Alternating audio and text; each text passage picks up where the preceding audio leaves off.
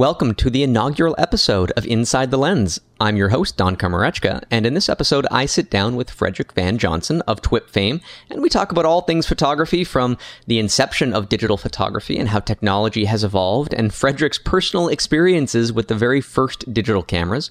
And we talk about where photography is going in technology and how the limits are continually being pushed, and of course, how photographers can take advantage of that by better understanding light. It's a great conversation, and I hope you enjoy.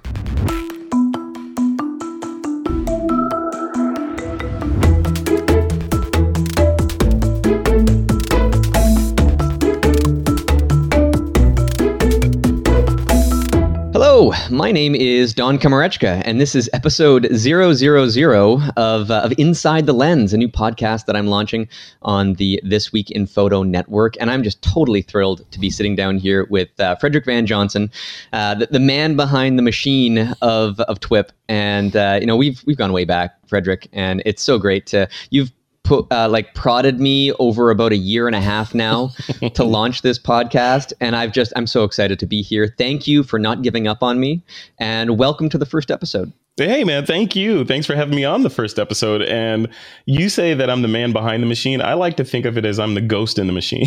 so you, you, guys, you guys are the the machine, and I'm just kind of there trying to make things uh, move forward fluidly. So I'm excited for the show, man.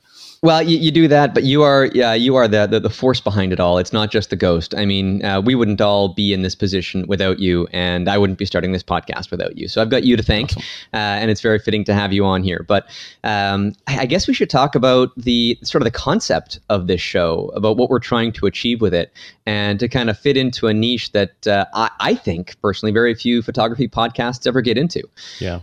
Yeah, and, and so, I mean, what, what, does that entail? I mean, there's a few different directions that I think we're going to go with this. Yeah. Uh, well, I will tell you what what I think. So my and I've said this on this week in photo a lot before. I'm I'm a big science geek. I love this stuff. I love.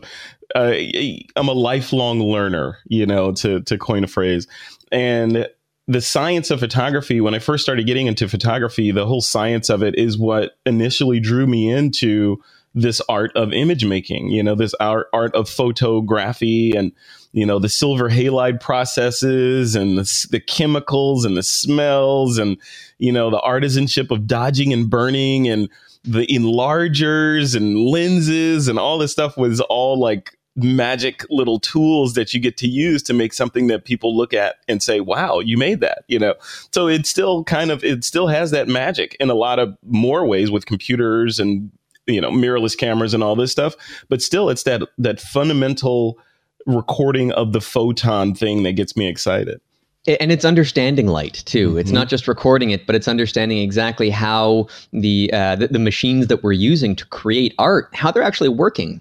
Yeah. And moreover, how our brains are interpreting all of that information that's coming in, because these brains uh, that, that we have, you know, that they're instinctual, they're uh, that they're wired on a level that is in, it fundamentally different from the way a camera captures things. Yeah. And to, to kind of bridge the gap between those two is going to be a fun discussion that I think will be, uh, you know, uh, throughout this entire podcast as time goes on.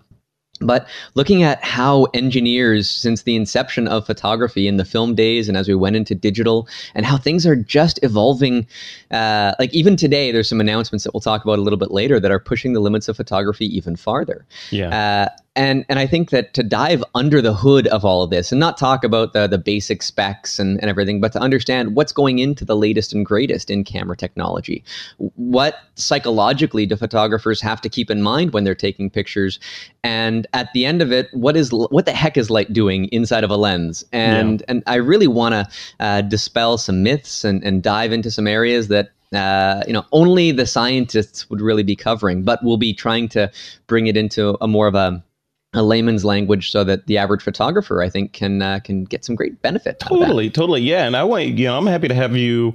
Well, hopefully you'll be diving into like the the photonic level of photography like talk about the photon the speed of light you know all that stuff and even you know, i was watching this documentary the other day and they were they were it was on the universe or, or um, maybe it's on dark matter or something but they were talking about the speed of light and how though there's two things that there's a lot of things that we don't know obviously about the universe but there are two things that still have scientists kind of perplexed and that is light you know and why it maintains a constant speed no matter what right? So if in other words if you fire a bullet off of a speeding train it's the speed of the bullet plus the speeding train speed which equals the ultimate velocity. With light if you shine light out of the front of a train it's going to go 186,000 miles per second regardless of the speed of the train, which is weird. And they can't, they don't know why.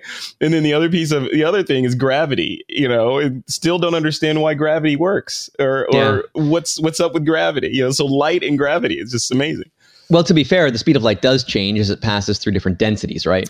Right. Uh, so, but it has an ultimate speed limit that it, it does. Can't, it can't go faster than 186,000 miles per second, no matter what speed it began at. So again, that speeding train going 100 miles an hour, it's not 186,000 miles per second plus 100 miles an hour on top of that. It's still 186,000. Well, so. and to some degree too. I mean, sound behaves in a similar way. That's why yeah. we have sonic booms, right? Because yep. if you're uh, in an uh, uh, in a fighter jet or something, and uh, you're you're uh, they don't have horns, but imagine if they had a horn like a car had a horn, uh, and it won't go any faster than the speed of sound would normally be going. And that's why you get these sonic booms that are created when it passes through that sound barrier, where all of that sound is compressed on the nose of this aircraft until it pushes through that. Yeah, and right. yeah. Uh, and so there's tons of fun physics involved in, in, I know. in, in light and sound and light yeah. and sound. They behave very similarly. Only you know, obviously, sound is much slower than light. Uh, but we're in the business of recording light, so that's just understanding. I think it's it's really cool for photographers to understand the the fundament the fundamental unit of light because that's their job, right? Is to record light and, and bounce it around and light things and stretch it and pull it and do all this cool stuff. But when you get down to that photonic level and understand the basic unit of what you're recording, it kind of kind of changes things a little bit. It does, uh, but but it changes things in, in an interesting way because you think about the rules of photography. The rules, like, okay, well, why do we have the rule of thirds? Why do we have all of these other rules? Um, and as a beginning photographer, we're meant to take that at face value in order to establish some ground rules.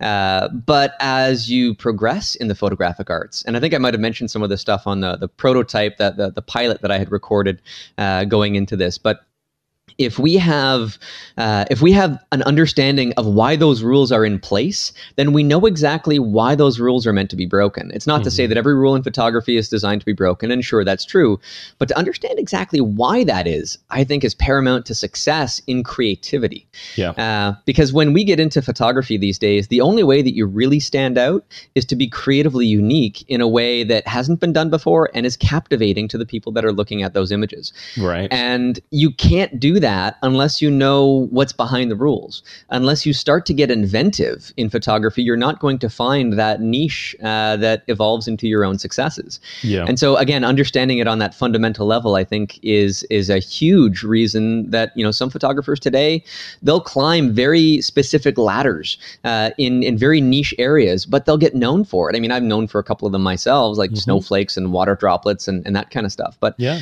uh, who would have thought that I could have built enough of a of a following on like something as as finite as a macro photograph of a snowflake. I mean, come on, really? It, but yeah. we're in a we're in a global village here, a world that will find an audience for just about anything as as long as you do it better than anybody else. That's the key, right? Doing doing one thing and doing it better than anyone else. And then back to what you said earlier, the it's like I, I was saying, it's important to understand the fundamentals of things and as you branch out and, and find your voice, like in your case, macro and snowflakes, and you know the myriad of other things that you do, it's also important for the beginning photographers to know what the rules are in order to break them, right? So and it's and it's that sort of gray area period of understanding what the rules are so that you can break them that gets a little tricky because you know you're like okay on the one hand don is saying that i should be innovative and and shake things up and not be like anyone else so i need to break the rules. But on the other hand i'm just learning so i need to learn the rules. So how do you you know how do you uh, reconcile those two things I, I, think every photographer starts with a very wide net. You know, yeah. there's so many things that interest photographers, um, and you know, so you might be shooting landscapes and portraiture and pictures of your family and pets, and maybe some macro pictures in your garden. You know, anything from flowers and insects, and maybe you might dabble in photographing the night sky and heck, even underwater stuff. And whatever your interests kind of guide you towards, you're gonna play with everything. Yeah. And and then slowly you find the areas that you get the best feedback on, uh, the most positive positive response and you you gravitate towards those and it almost runs parallel to your interests in life you know mm-hmm. the things mm-hmm. that you're most passionate about in life tend to be the things that you're best at in photography so it's kind of like it's kind of like relationships, right, Don? So it's like yeah, yeah, exactly. when you're in high school, you're dating in college, you date different people so that you can figure out which ones you like and which ones you don't like, and then you settle on one, and that becomes your spouse, right? So, exactly, exactly. You know. uh, and, and so you know, you think that okay, if you're really passionate about model cars or model trains or something like that, your photography might gravitate towards that, and it might mean something to the community of enthusiasts within that area, and then you might develop a following of people that are are already interested in that. And with the entire world at your disposal to build an audience on, uh, it's not just you know that that you know the, the local enthusiast club in your hometown that's going to see this. It's the world over. Yeah. And so it does not matter how niche that is. And you know, I this brings up another conversation about why you should pursue passionate you know projects that have no monetary gain in photography, even if you are a professional, because you'll evolve uh, uh, your your work into new areas and develop a new audience that way too. Yeah. Let, us get back to the fundamentals of photography, Frederick. And I'm sure. so glad that you're on the show here because um, you've you've had some hands-on experience with the inception of digital photography which when i when i think about gear and i think about uh, the, the, latest and greatest uh, technology and i'm i've got the, the, the flagship canon camera and there's rumors that another one's going to be out and i'm going to be all over it because it's more sparkly than the one that i have now um, but when I look back and I'm thinking, okay, well, digital photography, for one, hasn't been around for that long. The, no. the whole grand scheme of things in photography, it really started to um, evolve at a rapid pace, uh, at an exponential pace since the inception of that. But you were right there, uh, and you got hands-on experience with some time. I think you were in the military at the time. So I, I you know, because I've got you on here, let's start right at the inception of digital photography, and I want you to regale us with some of those war stories. Yeah, yeah yeah, it's uh, it, that was an exciting time, and I'll tell you, we didn't know that we were you know at the forefront of this technology. We just thought okay this is the new camera. Who knows if we're gonna you know who knows if it's gonna stick around or whatever. We'll use this along with our real cameras our d4s at the time right? So um so to rewind, so I, I I'm not even going to go with the year. I forgot what the year was, but a long, long time ago in a galaxy far, far away, um, or an Air Force base far, far away, um, my unit received the first digital cameras that were put into service in the military, and these were the these were a, a, Nikon Kodak hybrid camera called the Nikon DCS series cameras. So, this, describe what this hybrid is, right? Because this yeah. is, uh, you don't really hear about Nikon partnering with Kodak at all. I mean, that, that's yeah. it's a forgotten page of history. Uh huh. Yeah, back then they were they were in bed together, and basically Kodak made, I think, the sensor and the hard drive piece of the of the camera, which was kind of a think of a, a, a, modern DSLR with a long chin. you know, basically the body of the camera extended down enough to enclose a spinning hard drive.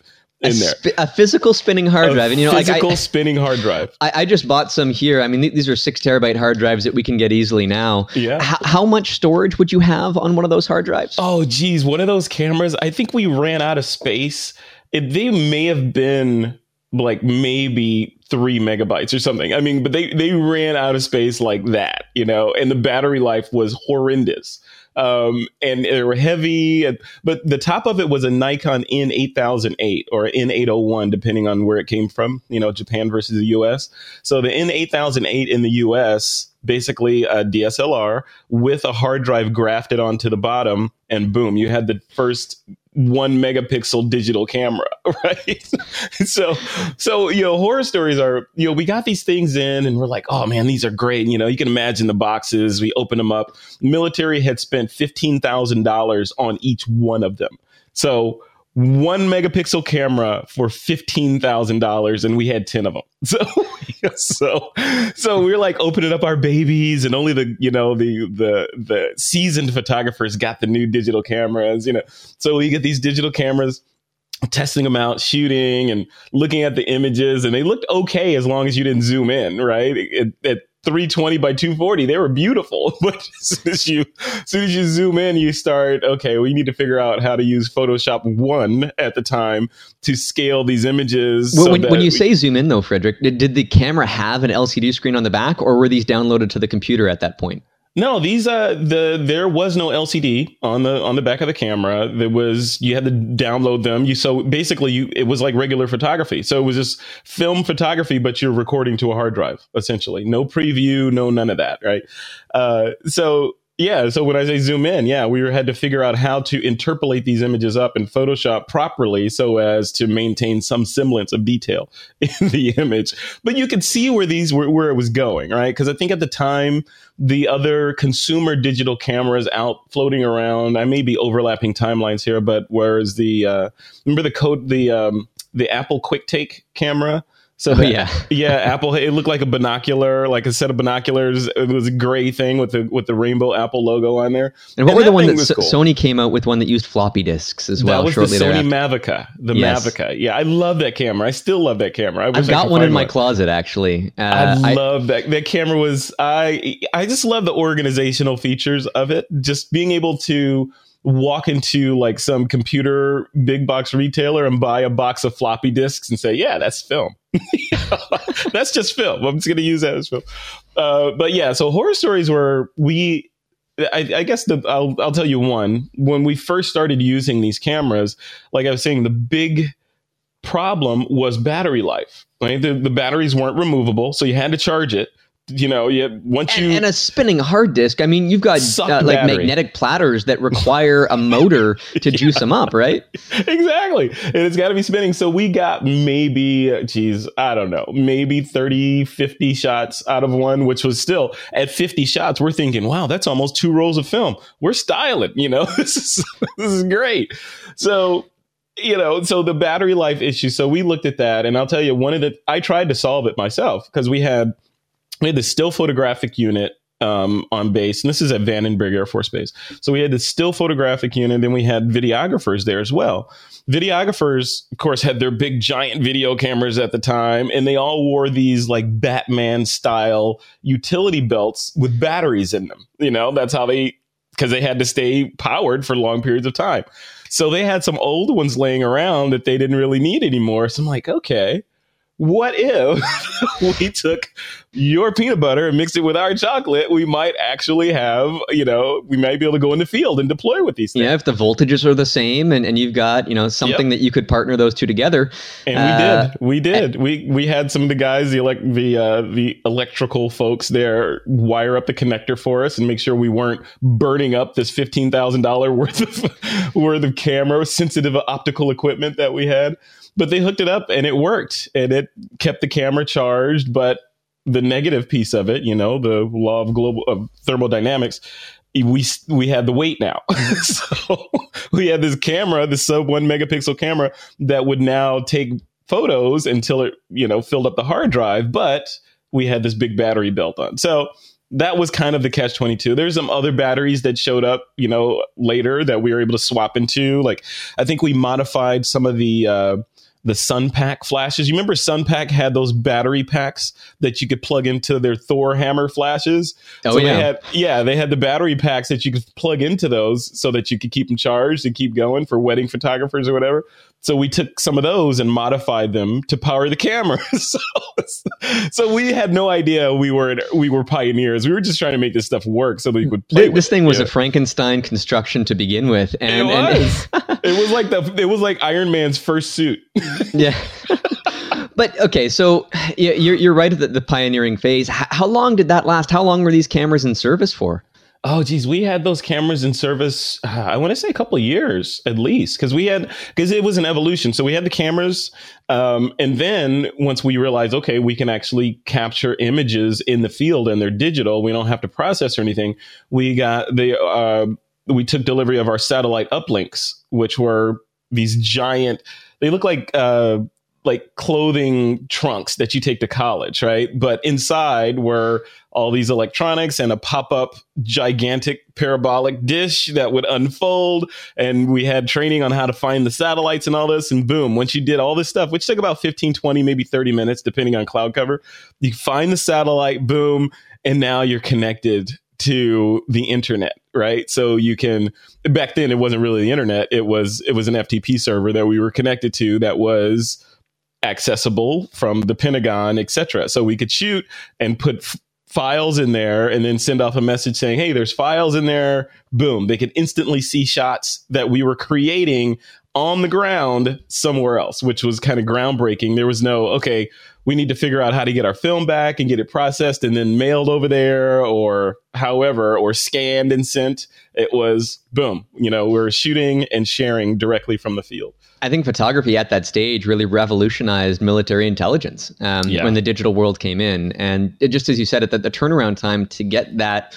uh, those images, and I'm not even sure what you were photographing. If you can talk about that, I'm sure a lot of it was documentary work. Yeah, uh, you know, yeah. where, where, you're photographing a scenario or something for whatever uh, improvement intelligence. That well, I mean, I'll thing. tell you the, what I can talk about is our exercises. So we did the we an exercise is when you're actually when you're basically practicing but it's a full on deployment. So at Vandenberg, we used to do exercises all the time where we would essentially pretend like we're going to war or something, but we would only be going three miles down the road, you know? so, but it would be, we'd be cut off from civilization. Same thing, only we're out in the middle of nowhere in California deploying, and that would be our exercise. So you'd be evaluated on your performance based on how you did on this exercise. So everything from did you bring everything you needed to bring? Was every did you have all the batteries? Were you charged? You have all your film? Were you able to set up and do an uplink within this window of time? All these things were evaluated as if you were in the field. Of course, in the field, there you know there's no margin for error. So here it was margin for error, and you got evaluated on how well you did in certain things. So yeah, we we would do that all the time. And and as far as what we shot during a deployment, once we got set up, the photographic unit or the photographers, our assignment generally immediately was to document the the building up of the installation. You know what all the other teams were doing. So we were we were the still photographic journalists, you know, documenting the guys setting up their tents and building this and cleaning that and bringing these these vehicles in and aircraft and all that stuff. So we'd get in, set up essentially the lab, and then deploy to document the construction of our little mobile city. That is so cool. That, that must yeah. have been fun. Uh, it was. It was fun. It was really fun. I mean, a lot of it was a pain in the butt, you know, because come on, you know, you're like, oh man, I got to go out here in the middle of nowhere. I could see there's a 7 Eleven over there, but I'm not allowed to go to it, you know?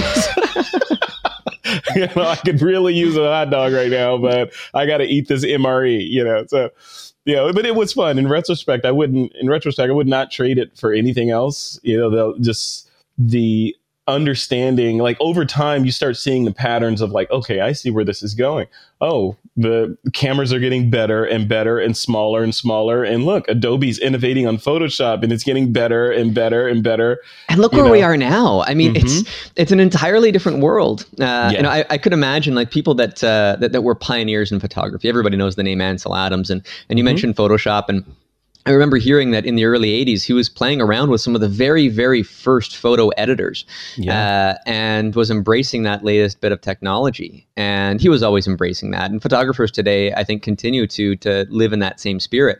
But if somebody like him were alive today, they'd say, you know, we have no limitations anymore. There, there's no limits in photography. If you take a bad yeah. picture, it's your own damn fault. That's right. Uh, That's right. you know, you can't walk into a camera store today and buy a bad camera. Uh, you'd have right, to try really hard to, uh, and even if you did, it would be better than the best cameras that were that were around five six years prior. Yeah, I'll tell you, I would have back in those days, I would have killed for an iPhone.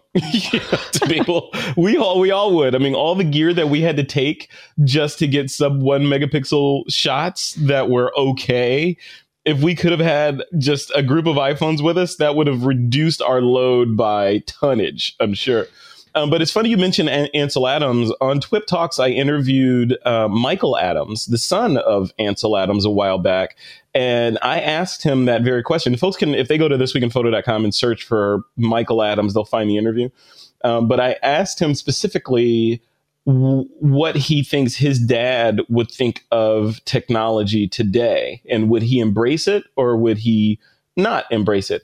and he said without hesitation he would have been all over it you know? The fact that he was out there waiting for days on end on the top of their camper trying to get the shots at yosemite and all that was a means to an end. He wasn't doing that for the exercise of doing that. He was doing it because that's how he the only way he was able to get the shots that he wanted if there was some technology back then to allow him to do that easier according to Michael Adams, he would have used it. So yeah, I, it's it's a new day. It's a new and, day. And and every day, I mean, we, we talked that this stuff is growing exponentially since that inception of digital photography. And, and Kodak originally was making a lot of sensors, and, and that was a big part of their business uh, at the turn of the film era. They actually had most of the patents involved in that. Yeah. And uh, and it's funny to see now that Kodak is is pretty much no more. Um, it's crazy. It's crazy how things change, but it's it lets you know how the universe takes no prisoners and does not care about your history or nostalgia or anything like that. If you don't evolve, you will fade away. right? and, and, I've talked to some photographers even that, that they, they were struggling and you know their attitude was that they kind of learned everything that they needed to to, to be successful. Yeah, and that's no. the wrong attitude to have mm-hmm. because as soon as you say that to yourself, it means you've given up. Yeah. It, it, means that you are in a mindset where everybody else is just going to run past you uh, in this ever changing world. Yeah, and, you got to be a lifelong learner in this age. There's no okay. I'm I, I got the craft now. I'm going to go forth and create for the rest of my life. I think those days are gone. The days are that are here now are I understand the fundamentals of this craft and I'm starting to hone my particular genre or look that I want to go for but my the other half of my brain is still open and receptive to all these cool tools that keep coming out and i'm going to try to incorporate those into my work to further my style and try new things and and technology is only helping that now too because yeah. I, I, remember a couple of weeks ago there was an annou- announcement from MIT where they've had a brand new camera technology which I, I honestly I don't know why this hadn't been created before and I had questioned this uh, uh, many years earlier where you know when a camera sensor records information um, it has sort of a base value of zero and as photons get collected in each little photo site the the, uh, the pixel pickups on the sensor um, it'll keep going up and up and up until it hits its peak value and then that's when you know that, that that's as much as it can record and mm-hmm. then that's just an overexposed image. Yeah. Well w- why couldn't you then have when it hits that value it just flips a counter up to one, resets that back down to zero, and starts filling it back up again so that you know how many times it's filled up and the last time what its value is and now you have basically unlimited dynamic range or something that yeah. can more closely mimic human vision and prototype cameras are now being created to do that um, yeah. Canon just announced today um, that they have a, a, development process moving forward for a 120 megapixel digital SLR. And yesterday, as we're recording this, I don't know when it'll actually air, but in the recent past, they announced they have a prototype sensor of 250 megapixels in APS H size, which is a little bit smaller than full frame. And who knows if that'll actually make it into a consumer product. They might be aiming for a different market for that. But a consumer product with 120 megapixels? I mean, come on, this That's is crazy. Uh, that is just nuts. That and that makes me happy. I mean, on the one hand, it makes me happy. On the other hand, it makes me sad. so, on the happy side, I'm like, yes, we're pushing this stuff forward. This is awesome. You know, on the sad side, I'm like, I know the I'm going to get gear acquisition syndrome and I'm going to want it, you know, but what am I going to use it for? Do I really need all those pixels? You know, all this stuff. Well, yeah, megapixels for the sake of megapixels doesn't amount to anything of mm-hmm. value uh, unless you're doing like artwork reproduction photography and, and things like that, for which you yep. need more pixels and more is always better. High end retouching, architecture, yeah, yeah. But Don, I was going to ask you on that because you mentioned that before we started recording, and it got my mind thinking with micro four thirds, which is the the cameras that I shoot currently, um, the micro four third format, they've been stuck at around 16 to 20 megapixels for since I've been shooting the camera and many years before. That's kind of been the limit. With this technology that Canon is creating to get this, what is it, 120 megapixels into an APS H size sensor, do you think that that could be incorporated into micro four thirds to get us maybe up into the, the 20 30 40 megapixel range? Oh absolutely. Uh, now the issue is canon doesn't usually as far as i know license their cameras to uh, their, their, sensors rather to third parties. It's sort of their yeah. own secret sauce in there. So unless canon were to be producing a micro four thirds camera I, they, they just announced that their um, eos m series is coming back to north america so they might mm-hmm. be putting some muscle behind that. Um, and who knows who has patents for all of this stuff and cross licensing licensing gets kind of complicated. Um, but we've had uh, like small sensors in point and shoot cameras um, yeah. that have much smaller sensors than Micro Four Thirds, pushing into the 16 and 20 megapixel range as well. However, the problem with that and the problem that you will encounter with a uh, 120 megapixel camera that we're already seeing with the 5DS and 5DSR uh, at 50 megapixel in any camera in that range is the actual photonic pickups, the photosites, I think is the technical term, they're getting so small that you run into problems with diffraction and uh, diffraction is basically when because well, light is a wave and uh, this is where uh, you know, the propeller hat uh, session Love goes it. on here. So spin it spin it. All right. So l- light is a wave and as uh, as any wave passes through an opening it will diffract around the edges. Uh, and there was a science experiment that that I remember from from a high school physics class where we had a wave table where you could generate straight waves and it would pass through different objects and you could see how they would interact and bend around different things. But if you had an opening and you had a straight wave that passed through an opening, the wave on the other side of that opening would be curved.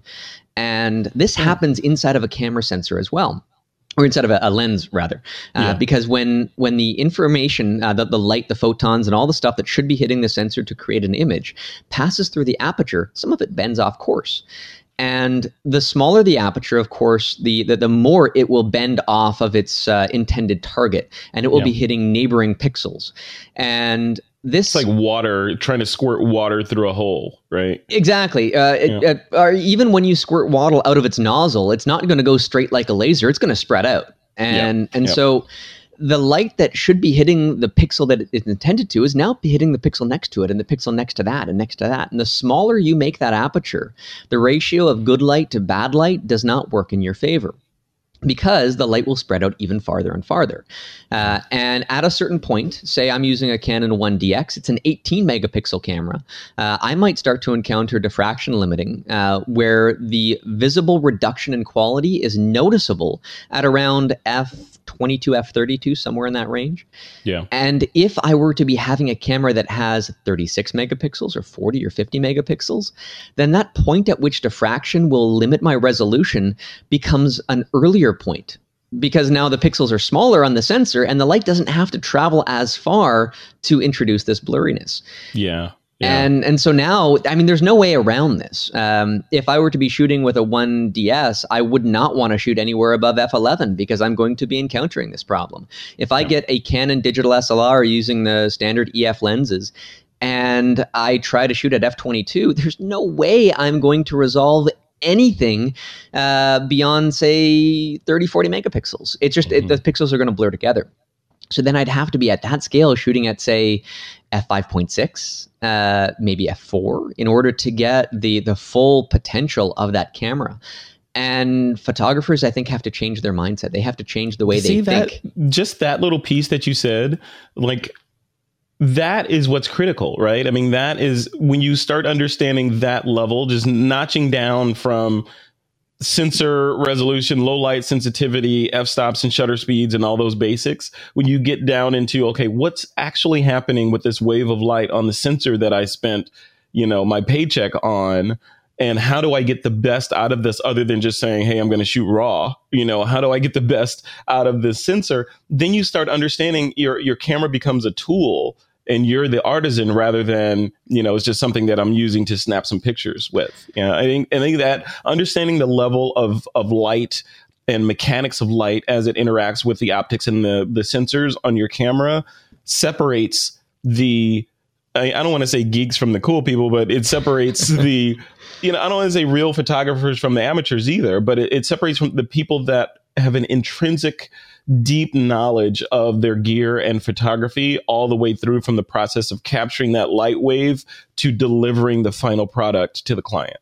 Well, and it, it, to delivering the final product to the client is key because there are so many stages to go through. Understanding mm-hmm. the light as it's hitting through the lens and on the camera sensor, and how to take a good exposure or an exposure yep. that has all of the information that you need might look crappy in camera, but at the end of it, it turns out to be something that has a lot of editing potential because you know that at the next stage of the game, that's where the image becomes beautiful, and then through that editing process, you create something that is deliverable to the client and then do they print it and then printing is an entirely different art form because yeah. in ca- like human vision for one has around 24 stops of dynamic range you know from uh, completely adjusted night vision to snow blindness mm-hmm. um, and our eyes are, are, are pretty uh, pretty powerful tools at figuring out exactly how to combine all this stuff together but a camera uh, the, yeah. the average digital slr right now might be around 12 stops i think some might be pushing 14 but it's not just like oh well the, the the camera is half of what human vision is. No one stop is a doubling of sensitivity or of that dynamic range. Right, so when you right. add 10 stops on that i mean this is a huge That's difference. crazy. That's like crazy. how then can a camera capture something that uh, that our eyes saw and have the two actually connect together? And, and the then, other the other challenge sorry to interrupt you the other the other challenge with trying to approximate human vision with mechanical and you know optical processes um, is that there's this whole thing that we have behind our eyes called our brain that takes that visual information and many times fills in the blank. So fills in the blank. So a lot of times what you think you saw, you didn't really see it. Your brain is interpolating and making assumptions about what it thinks you probably are looking at in your periphery or the dynamic range that's there and kind of filling in the blanks of what it thinks the dynamic range should be. Exactly. You may not yeah. actually be seeing it. Right? You know, when you're in, in a room and you look out the window, your eyes will automatically adjust to see what's out the, uh, outside the window in a proper uh, memory kind of way. And then when you look inside, your eyes will automatically adjust to see the inside room in the same way. And so your eyes are adjusting uh, for that. But then when you try to recall that memory, you'll imagine it like you could see outside and inside exactly the same. and it's a completely transparent process where the yeah. camera, of course, you gotta you gotta pick and choose. You gotta choose one or the other. Uh, and then when you put it onto a computer screen, uh, the average computer screen might be around 10 stops. So you're losing a little bit from the digital uh, output from the camera. And then when you make a print, you might between be between five and seven stops. Yeah. And to have that final print look like a scene that you saw and remembered within your own eyes. That is the art of photography. All right, Don, you might be scaring some people away now because they're like, you know what? I thought I liked photography. Now I don't because there's math and science involved in this. but you know that, that that's the fun of it for me is to, yeah. to, is to dive into each of these little verticals and i'm sure we'll have entire episodes on color science and on the art of printing and on what the heck dynamic range is from somebody that's designed a camera sensor and totally. uh, and all of these different fun aspects of photography that when you take one of these little things on its own and spell that out into an entire episode um, i think that it will be an enlightening experience for, for most photographers and totally. and something that i think will that, that photographers will take away in a bit more of a timeless fashion than talking about the latest gear because that's always going to be a rolling target and no matter mm-hmm. what i mean you and me frederick we're, we're we both have uh, the gear acquisition syndrome this lust for the latest new sparkly uh, yep. camera uh, new bells and, and i'm whistles. happily addicted i'm a happy addict you know so what it's okay exactly as long as uh, your, your, wallet can support the habit uh, yep. then then i think that that's something that most photographers should embrace uh, yeah. because it, it, keeps us enthusiastic about the art form. And as long yeah. as you're enthusiastic about it, you're going to get out there and you're going to keep taking pictures. And when you do that, you're going to evolve your art form further. But I think that if you take a slightly more timeless approach to it and understand exactly how light is bending around and what's happening inside the lens, as the namesake of this uh, podcast w- would say, uh, yeah. then you become a better photographer for it. Love it. Love it. It's going to be a great show, Don. It is. Thank you so much for being on this episode with me, Frederick. And uh, maybe we'll have you back on because I think that there's a few more stories in the future that uh, that would be a fun thing for you to add in. And uh, I have a ton of stories to share. I'm gonna I'm gonna turn into one of those grandfathers that is always telling stories, like my grandfather did. You know, every he had a story for everything. His name was Floyd. He had a, had a had a story for every little thing. You could point at a flower, and he's like, "Boy, let me tell you about that flower right there."